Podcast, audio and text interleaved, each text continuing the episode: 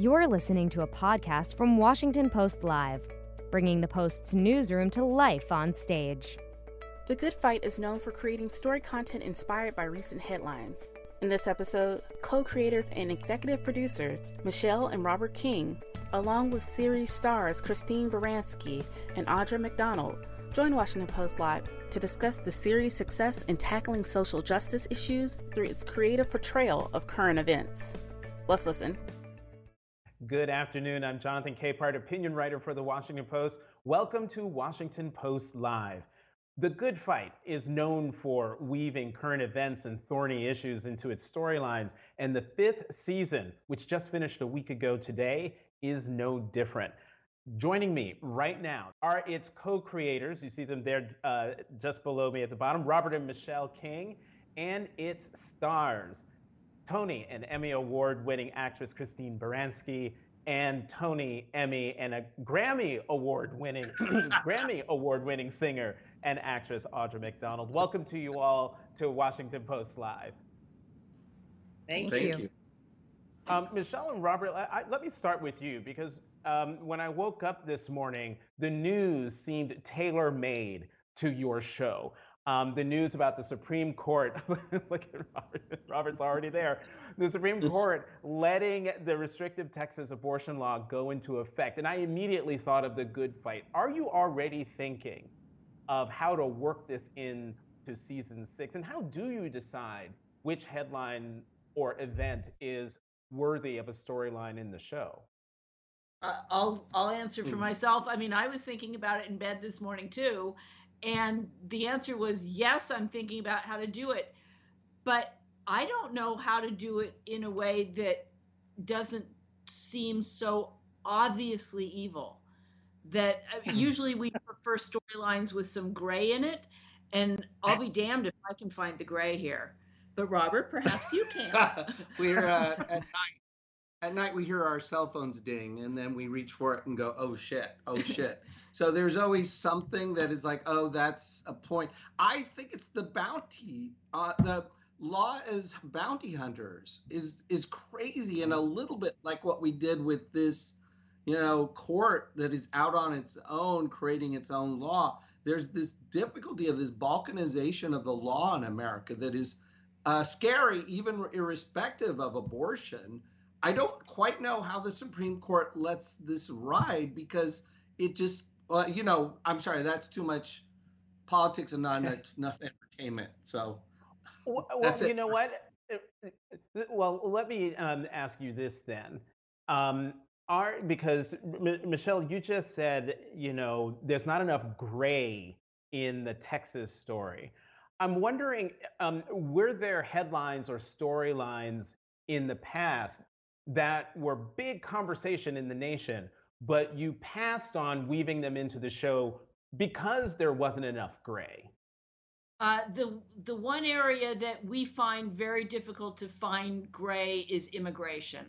We've done a few immigration stories, but they risk becoming earnest very quickly. the real thing we're against is preaching to the choir. And there, there's a real tendency in shows or in subjects that you can't find both sides of because what's great in the show is that people usually are arguing both sides of an issue. Mm-hmm. And we're going to get to, and that's especially so when you get to issues of race and gender and class in the show. But Christine, I want to come to you, still sticking to the Supreme Court, because in season five, you literally have fireside chats with RBG, with with Ruth Bader Ginsburg. Um, how do you think a conversation with her would go today, given given the news from the Supreme Court? Well, I read Justice Sotomayor's um, um, dissent at about three o'clock in the morning, and I think uh, Ruth Bader Ginsburg would pretty much articulate that. She would be appalled. Um, um, but yes, I, I we have Elaine May playing uh, Ruth Bader Ginsburg, so it's a it's a double treat to have that intellect in play as a character and as an actress. So I hope we get to it next season. But you know, uh, the, the news is just traveling so fast now that that today's story. It could be so much worse, or it could change, you know, in in another few months. So, you know, the the Kings are brilliant at, at, at not only keeping a pace, but almost looking to the future where these mm-hmm. arguments are going. Um, you know, it's, a, it's, sorry, Christine. Finish your thought. No, no, no I'm finished. Oh, okay. so since we since I brought up the fireside chats between you and RBG, let's show one of those fireside chats. Have a watch. That's you telling me what I want to hear. You want to know what I really think? I do. Tell me. All my life, I was told to step aside. I was in law school, I had a baby, and I was told I should step aside so that a man could take my position. I was told to step aside when Jimmy Carter appointed me to the Court of Appeals, and the same with the Supreme Court. Here's the thing don't step aside because someone wants you to. Don't step aside for politics. Men are always asking women to step aside so a man can go first. But even though I'm being asked to step aside, so that a black person can take my place? Can you still do something for women? Yes. then do it. and so that's that scene is um, about um, your character, Christine, asking RBG what she should do because the law firm is talking about removing you as partner be, because you're white. It is a black law black law firm, um, and this is part of the the you know it gets to the heart of some of the central themes of the show: race and white privilege. I would love to know from your vantage point how that storyline hits you. Well, you know, to play the character, I had to live that thought process and that emotional process. And Diane being always the good fighter, she that that is her character. She she strives to take moral high ground. I think she clearly knows she's on the wrong side of history here. Hmm. but she always her fight was always from a place of being the underdog as a woman. So she really wants to hold on to her job based on the fact that she has fought the good fight her whole life. I mean, women have been an underclass since you know the time they exited the cave. So uh, she she feels that she was she fought for for decades uh, against ageism and against uh, her gender discrimination. And she achieved what she achieved by virtue of fighting and her hard work and her and her achievements. And I had to firmly wrap my mind around that, that that that was where she was coming from, because mm. it's very interesting to have a leading lady who, at this moment in time, just seems to be mm, on the wrong side of the argument. and you know, yeah, a lot of searching, and I and I did have a lot of emails exchanged between uh, Robert and Michelle and myself saying, mm, you know, help me out here, you know, help me over over the cliff here. You understand? Clearly, I need to justify this. I need to I need to act this material. And then, of course, I have my brilliant acting partner, uh, Audra, uh, to talk to and and to figure out how to do those scenes where we don't fall into cliches and and and and and show that level of respect and trying to work through what is a very difficult dilemma for these for, for Diane and, and for Liz. Mm-hmm. And so, Audra, pick, pick pick up that pick up that thread. How are those conversations with Christine in you know with with her character?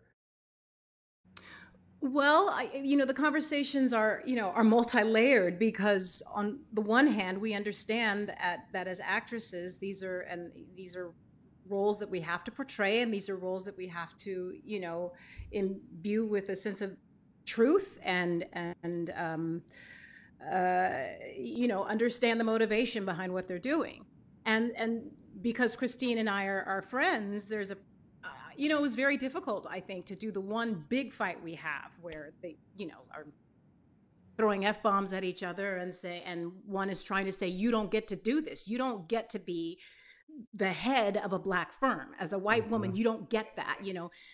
Um, because Christine and I kind of know and understand each other's politics, and I think we're we're very much on the same page with a lot of it. um, but it um, it, it, was painful. So the personal part is it's, it's painful to do that, you know, even though it's what we're paid to do as actresses. We're paid to do that and go on these journeys. Um, but uh, um, from a character standpoint, I think what Robert and Michelle have done with these two characters is, again, have gone to the gray. Liz understands Diane's fight and she understands where Diane's coming from as a woman, as a woman in this field, as a woman in in you know working in these powerful circles and trying to stay in these powerful circles and trying to advance their cause. Liz understands that. But Liz is also a Black woman. So she also understands that struggle and understands that in the hierarchy, even though women are at the bottom, Black women are at the very bottom. And so, mm-hmm. um, it's it, so there's gray because Liz is also trying to protect Diane at the same time. She's trying to carve out a space for her, but at the same time understanding that um, there's a reckoning that's happening and she needs to uh, defend understand that and help clear the space for black people as well so it's a it's a lot of messy gray. And what i loved about what robert michelle did in the middle of that intense tense fight flip it on its head and bring real life into it or crazy life into it because that's the world we're living in right now and have this sort of misunderstanding where all of a sudden the world thinks that they're lovers. And so the spat is about diane and liz being lovers. So i mean not that i wouldn't be christine baranski's lover. I mean that's great but just that it then turns into that which is that's i mean it's a it's a wild really, you know twist but it helped sort of take some of the tension out at the same time you know which was mm-hmm. i think a wonderful way to play it. And tremendous humor. My god I, as much as i as tough as those scenes were, Audra, where we were confronting each other, I mean, it was just delicious to be with Denis O'Hare, and he's, he's you know, getting as you know, closet lesbians. I mean, it was just it was such a relief. It was like like having a lemon sorbet after scarfing down, you know, steak tartare. wow! Even your body language changes the way you lean towards each other and say, eh. "I, I don't we want to uh, share this, darling. it was uh, very funny stuff. well, I yeah, go ahead. Go ahead, Christine. Go ahead. Well, what what I think Audra and I had discussions, and I think what's great is you see two women who really deeply respect each other, regardless of, of their race, their gender. They are two professionals intelligent people who have enormous respect for each other's work and and and journey in life and that somehow that was preserved all the way till the end of the episode 10 when when Diane does say okay and the two women end as friends and i think that's the biggest most wonderful arc that they maintain the integrity of their friendship so, you know, and at the same time, grow and they grow. They both yes. grow. Diane takes a huge step forward. I mean, that's a huge step. That's a huge understanding, and um, eh, that there's that there's growth and understanding as well. Michelle or or Robert, yeah, were you jumping I, in? Yeah, I was going to say I do not think this a story arc could have worked earlier than the fifth season of the show either. You needed all those episodes for the audience to know and trust and like these characters to really mm. be able to see the gray in that argument. Because otherwise I, I don't think i don't think it would work at all. Yeah. You know that's actually th- that's a very good point michelle and and is a good segue to the, this clip that i that i want to show. I showed the clip of of um, uh, Diane with RBG. Now, and where um, gender and race comes up, that Diane is working through. But Liz is working, she's trying to reconcile um, being a partner in a black law firm while having a white named partner whose husband is being investigated by the feds for being a part of the January 6th insurrection. And I want to show this clip of Liz and Diane talking about this. He's being harassed because he's defending your husband. Well, that's unfortunate. We've represented people far worse than Kurt, who, by the way, was found innocent. I'm not saying that he wasn't, but you know, January 6th, I mean, we watched the Confederate flag make its way to the Capitol building. You know, it's people that Kurt didn't want to turn over to the FBI. Those people, they don't even want us alive. Well, not all of them. I'm sorry, I didn't mean that. I certainly not defending those people. They're all despicable traitors. And now that's what people are saying about Julius. And me? And so, what I love about that scene, and it gets to what you were saying a moment ago, Michelle, about how the this story arc couldn't happen before season five. In watching that, it didn't it didn't come off as oh they're throwing in this incredible headline from real life to make it part of the storyline, and therefore I'm watching these two people discuss it. It really did feel like I under I knew these two people. I knew where they were coming from, and they're having this really difficult conversation. But I think Christine, you were saying before, but having this conversation respect tough, but respectfully. Um, and so I'm, I'm just wondering, um, maybe expand on this even more, Audra.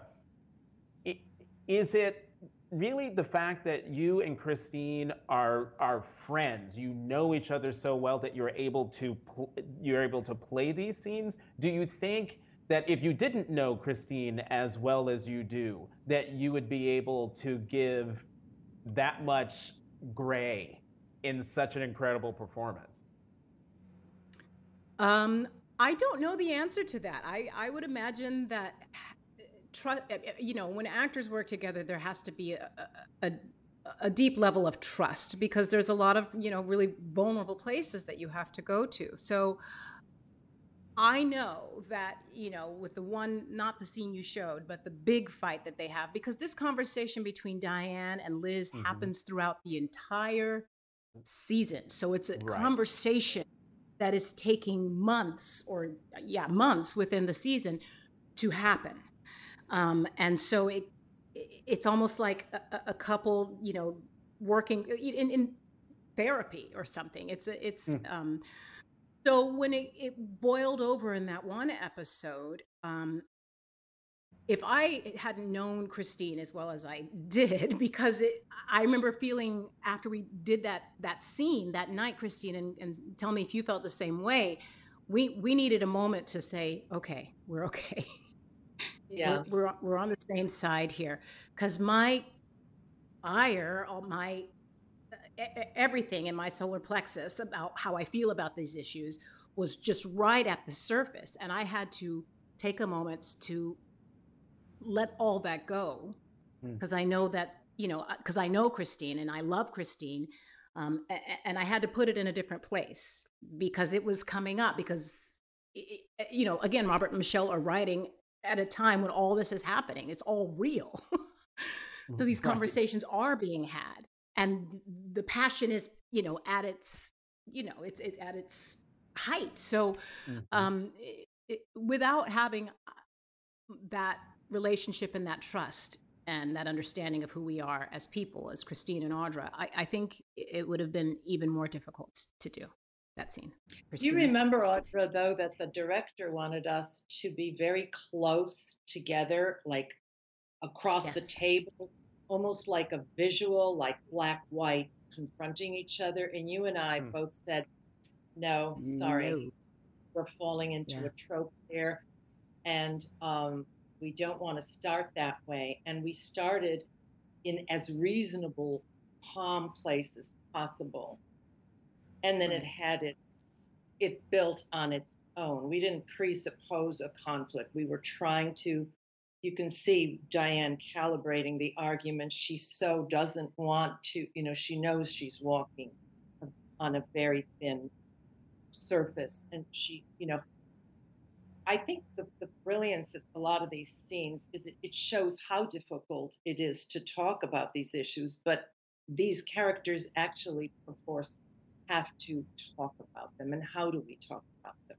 You know, how do we honestly get get to a place of communication? And and I think, mm-hmm. you know, the Liz Diane thing this season was was really just went in there and, and tried to, you know, show it, show the discomfort, the vulnerability, the respect, the, the passion, as Audra said, that that flaming anger that you, you know, justifiable anger and, and equal discomfort.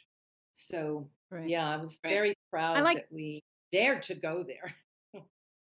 I like to say about the Kings is they go right up to the third rail and they stomp on it.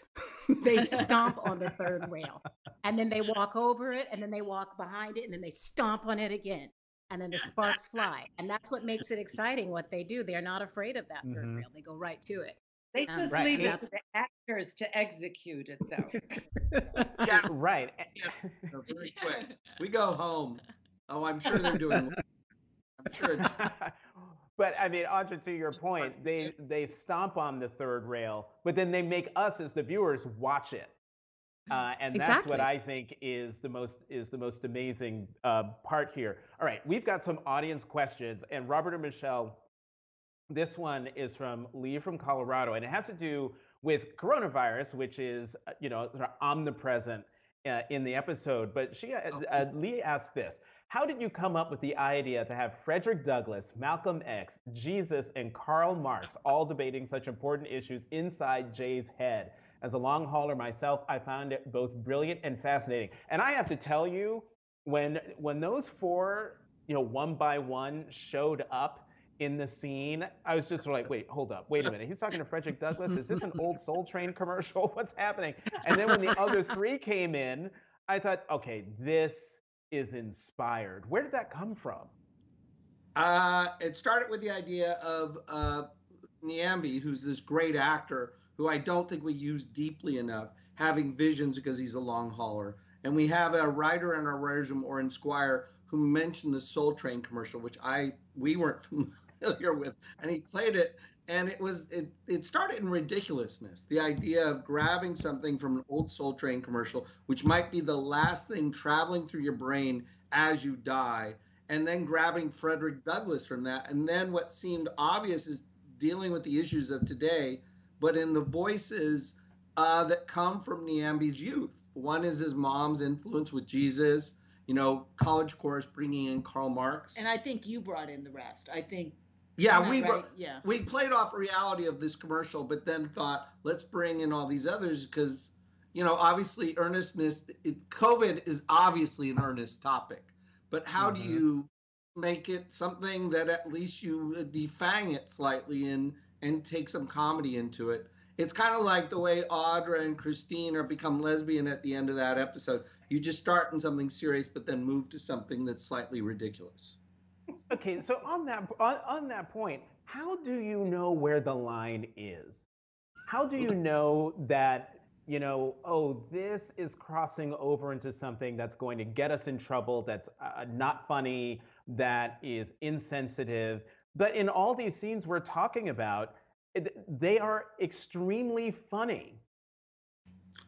I think we go there, and then in the editing room, if it's offensive, we cut it. That the editing room gives you this last exit ramp from something that you know we don't think is working. But I think uh, our comedy bone, you know, I mean, look at Network or Hospital. You can't think of any shows or any movies that go further than Paddy Chayefsky did in those. So I think there's a lot of room. And the world is more ridiculous now. The world is you have to go, you have to paint with very bright colors to satirize what is an unsatirizable world. Yeah. Um, we have a, a, question for Audra still on the, the hallucination. And this comes from David from Connecticut, Audra. David wants to know if Liz could have hallucinated any historical figure this year, who would you choose and who would you cast to play them? If Liz could have hallucinated, ooh, historical figure. Um. Oh, that's such a good question. I, I, oh my gosh, I don't even know. I mean, there- where, where to begin? Uh, Ida B. Wells. Um. Uh. I mean, I thought she's still with Gold- us, but. Well, or I mean, Michelle Obama's still with us. I mean, I mean, maybe we can get her. To You could still on the show at hallucinate her. I know I could hallucinate her. Yeah, um, that's a good question. I, uh, Fannie Lou Hamer. I'm I'm trying to think of very Mm. powerful uh, women who were um, to, who talked you know, talk about going up to the third rail, um, and you know for for very good reasons. Um, so yeah, Mhm. Fannie. And who would play her? Oh my gosh, yeah, Whoopi or Viola or I don't know, Ruby Dee. Get Ruby Dee to come back from beyond and play one of these characters.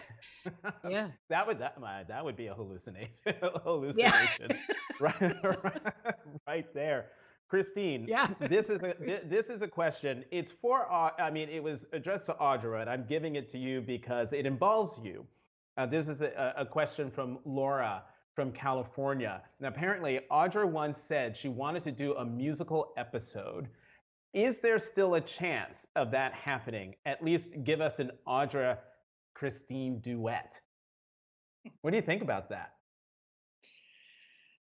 Uh, It would be such an honor for me to sing with Audra. We, we did Raspberry Beret, and that that to me was a career highlight. And that and that we were just practically muttering, riffing that. But yeah, I uh, we can dream. Maybe in the final, you know, the series finale, when we all decide to pack it up, we'll just blow it out. And and we've we have just innumerable great musical Tony-winning performers in the courtroom and as judges and i mean we just Yeah. it's a revolving door on great talent but yeah i mean audra and i singing a little priest or something in the courtroom i don't know you got to do something Would be so much fun. But again, Jonathan, our our boss, our bosses are right there. So you you got to talk to them. We've been pushing.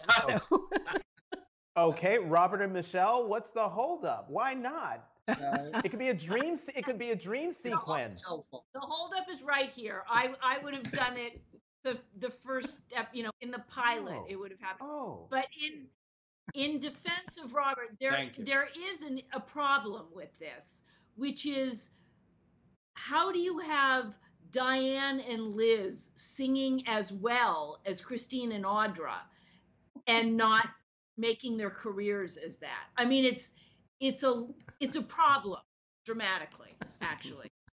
wait a minute. I'm not in Why do we TV. I'm not a TV that? writer. but Robert, I mean, couldn't I mean if it's a dream sequence, Yeah. they could do You know anything.